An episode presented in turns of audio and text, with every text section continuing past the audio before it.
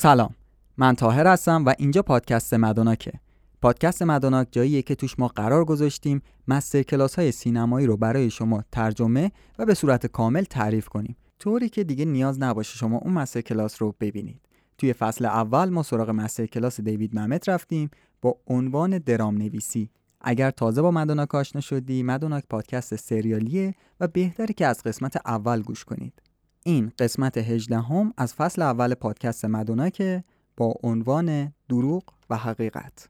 و البته اولین اپیزودی هست که با میکروفون جدیدمون داریم ضبط می‌کنیم و از این به بعد با این کیفیت صدا پادکست رو به گوشتون میرسونیم. بریم سراغ قسمت 18 هم از مستر کلاس دیوید ممت.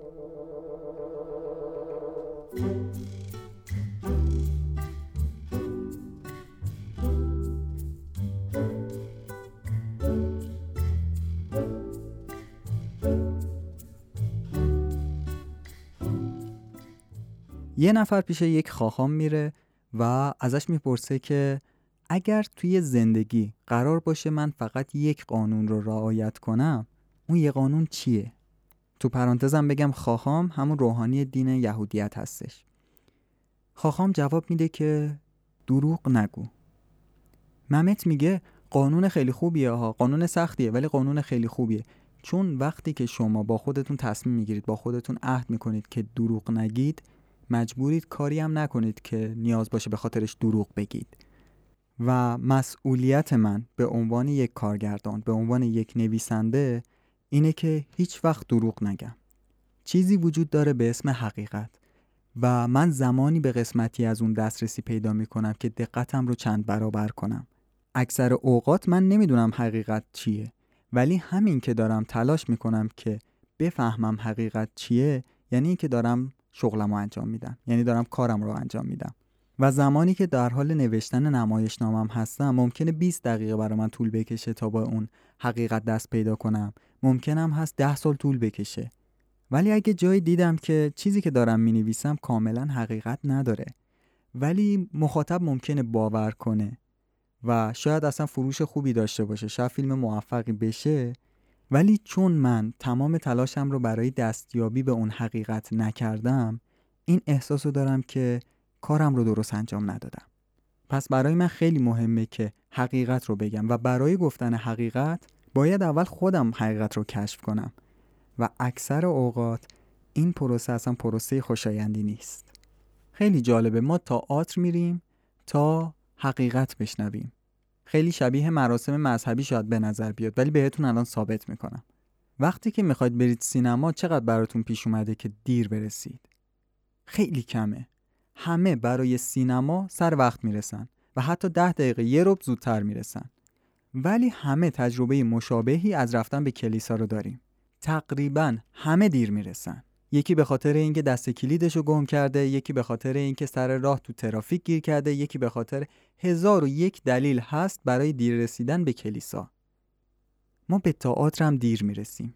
عجیبه ها حتی با اینکه بلیت سینما معمولا ارزونتر از بلیت تئاتره ولی ما به تئاتر اکثرا دیر می‌رسیم. چرا به سینما دیر نمی‌رسیم؟ چرا زودتر می‌رسیم به سینما؟ چرا قبل از اینکه فیلم شروع بشه ده دقیقه قبلش ما توی سینما حضور داریم؟ به خاطر اینه که فیلم ما رو به چالش نمی‌کشه. ولی کلیسا و تئاتر ما رو عمیقا به چالش می‌کشه. طوری که تا حدی خودمختاری خودمون رو حفظ می‌کنیم و نمیایم بگیم که مثلا با حرف خدا مشکل دارم و با حقیقت مشکل دارم. بلکه اینو میندازیم گردن زمان و سعی می‌کنیم هر طور شده لفتش بدیم. هر طور شده خودمون رو دیرتر با حقیقت مواجه کنیم. و ما اکثرا این رفتار رو به صورت ناخودآگاه از خودمون نشون میدیم. همونطور که فروید میگه روانکاوی هنر بدیهیات است. ممت میگه هر طور فکر می‌کنم می‌بینم رویارویی با حقیقت کار سختیه. من این شانس رو داشتم که با یه خاخام توی محلمون بزرگ شدم و یه بار داشت راجع به اعترافات مردم پیشمون صحبت می‌کرد. میگفتش که یک بار یک زنی اومد پیش من و گفتش که الان چهار سال پشت سر همه مادر من تولد من رو یادش میره و معمولا دو سه روز بعد یه هفته بعد به هم پیام میده که آخ ببخشید یادم رفت یا مثلا یادم رفت برات هدیه بفرستم یا بعضی موقع هم میگه هدیه فرستادم تو راه خراب شد خواستم بخرم نشد یا بعضی موقع من زنگ بهش می‌زنم جوابم رو نمیده. خواهام گفتش که حقیقت رو می‌خوای بدونی؟ حقیقت اینه که مادرت تو رو دوست نداره. چه این حقیقت رو بپذیری چه نپذیری. ولی حقیقت چیزی جز این نیست. و حالا که حقیقت رو پیش رود گذاشتم این دیگه به خودت بستگی داره که این حقیقت رو میپذیری هضمش می‌کنی یا همچنان می‌خوای سر خودت رو کلاه بذاری. تمام درام ها به همینه. راجع به یک چیزی که پنهانه. حالا اون چیزی که پنهانه توی این قصه ای که تعریف کردیم چیه؟ اینه که این زن زمان زیادی رو صرف سرکوب کردن این حقیقت کرده که مادرش اون رو دوست نداره. حرف اصلی اینجا اینه که شما باید دنبال حقیقت بگردید تا حقیقت شما رو از بند رها کنه. حالا این حقیقت چه زشت باشه چه زیبا. و از کجا می‌فهمیم که این حقیقته؟ چون ما این ظرفیت رو داریم که با عناصر چهارگانه عشق، عدالت، حقیقت و زیبایی ارتباط برقرار کنیم. این عناصر خارج از ذهن ما وجود دارند و ما می‌تونیم یه جورایی اون رو حسش کنیم.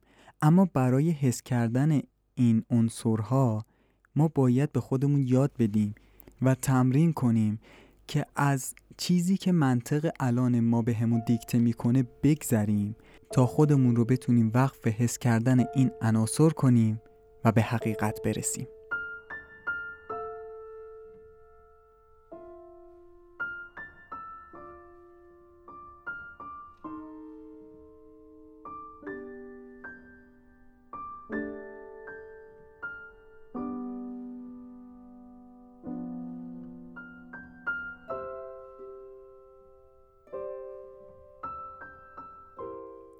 هیچکس بین ما استادتر از بچه ها برای دروغ گفتن نیستش. بچه ها همیشه هر چیزی که به پدر مادرشون میگن اغلب دروغه. خودمونم وقتی بچه بودیم یادمونه دیگه. مثلا بچه میاد میگه که من دو ساعت داشتم روی تکالیفم کار می‌کردم. حالا شما می‌تونید به عنوان پدر مادر بیاید موضع برتر بودن رو دست بگیرید و بچه رو دعوا کنید و بگید من حواسم به تو بود. تو دو ساعت درس نخوندی. ما دوربین توی اتاقت کار گذاشتیم و از روی اون فهمیدیم که تو 6 دقیقه فقط درس خوندی و همینطور هی برای بچه دلیل و برهان بیارید که تو داری دروغ میگی. یا اینکه می‌تونید ناباوری خودتون رو به تعلیق بندازید و بگید که این بچه دلش نمی‌خواد تکالیفش رو انجام بده. این بچه دوست نداره درس بخونه. و برای اینکه انتقاد نشه و فردیت خودش رو حفظ کنه دروغ میگه که دو ساعت درس خونده. و ممت میگه من این رو متوجه میشم و به جای این سعی می‌کنم روح بچه رو تربیت کنم یه چیز دیگه من از خواخام یاد گرفتم این بودش که ازمون پرسید دروغ چیه؟ تعریف شما از دروغ چیه؟ میگه بیاین فرض کنیم شما به یک دکتر رفتید و دکتر یک عملی انجام داده که شما دلتون نمی‌خواد راجبش با کسی صحبت کنید بعد فردای اون روز با یکی ملاقات می‌کنید و اون ازتون می‌پرسه که دیروز نیومدی به فلان جا قرار بود بیای همیشه میومدی و اینجا شما ممکنه بگید که من دیروز ترجیح دادم خونه بمونم. خواهان میگه این دروغ نیست. دروغ غیر حقیقتیه که برای صدمه زدن به کسی گفته میشه. ممت میگه من از این حرف خواهام این برداشت رو کردم که ما تا زمانی که به کسی آسیبی نرسونیم حق این رو داریم که حریم شخصی داشته باشیم یا به صحبت ها شاخ و برگ بدیم. در مورد غیبت کردنم ما به کسی صدمه ای نمی‌زنیم. فقط داریم غیبت می‌کنیم. همونطور هم توی موقعیت تئاتر ما می‌تونیم چیزایی بگیم که اگر کاملا منسجم باشه می‌تونه مثل غیبت کردن لذت بخش باشه. ولی دلیل نمیشه که دروغه بلکه حقیقت نداره. بیایم ببینیم که دیوید ممت چطور از این حقیقت و دروغ توی نمایشنامه هاش استفاده کرده. اول راجع به اسپید دپلو صحبت می‌کنه و میگه این نمایشنامه یک نمایشنامه کمدی بود که راجع به دو تا پیرمرده که تلاش دارن توی صنعت سینما و تئاتر سرمایه گذاری کنن. اینجا یه حقیقتی راجع به هالیووده که باید بگم که مزخرفترین جا روی کره زمین برای زندگی کردن اونجاه مگر اینکه مرده باشی. حالا دروغ راجع به هالیوود چیه؟ هالیوود مثل لاس وگاس عمل می‌کنه. شما فقط یک قدم تا پولدار شدن فاصله دارید. شما میگید میرم توی سوپرمارکت تا یه چیزی بخرم بعد توی همون سوپرمارکت فلان شخصیت هستش. اونجا شروع می‌کنیم صحبت کردن و فلان شخص تهیه کننده کار بعدی من میشه. دقیقا اتفاقیه که توی لاس وگاس اتفاق میفته مردم می‌دونن که یک نفر قرار موفق بشه یک نفر خیلی خوش شانسه و می‌تونه برنده بشه اونجا و پول زیادی به دست بیاره. به خاطر همینه که کلی آدم میره اونجا و شرط بندی و قمار می‌کنه.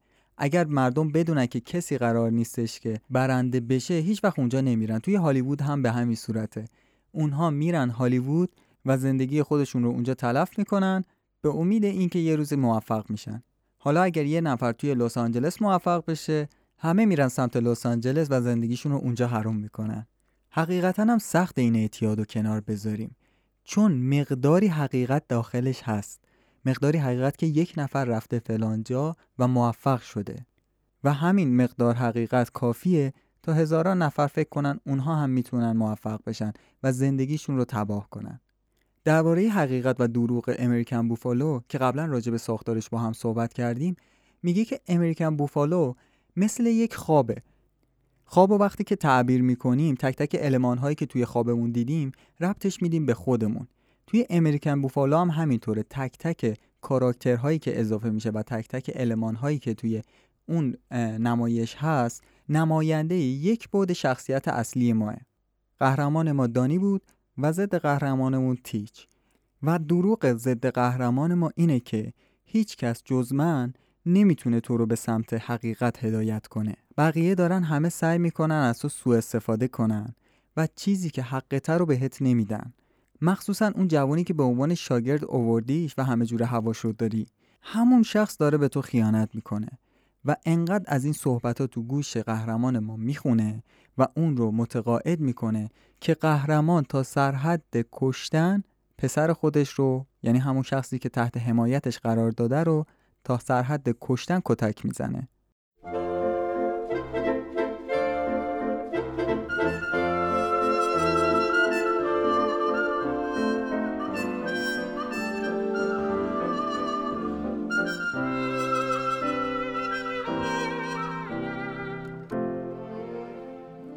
این بود پایان قسمت 18 هم از پادکست مدونک کم کم داریم به پایان این فصل نزدیک میشیم.